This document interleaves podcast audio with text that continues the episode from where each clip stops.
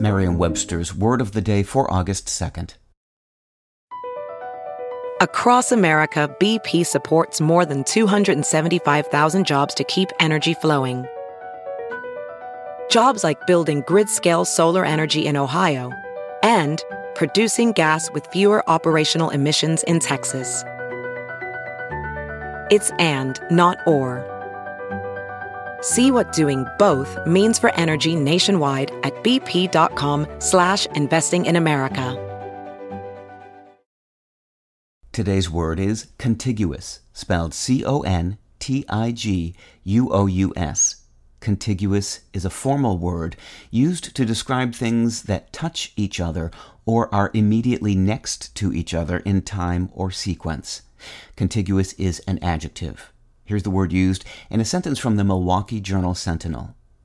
The city of Milwaukee defines Haven Woods as a small rectangle on the northwest side surrounding the state forest.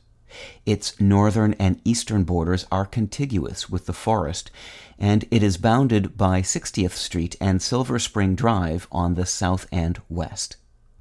Time to get a little closer with contiguous a word likely most familiar in the phrase contiguous United States.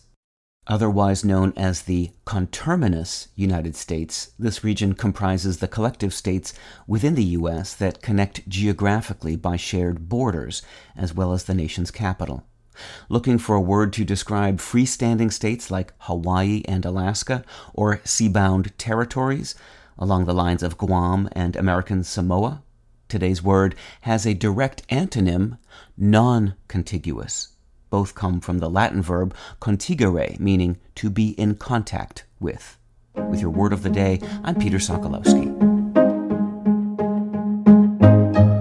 Visit Merriam-Webster.com today for definitions, wordplay, and trending word lookups.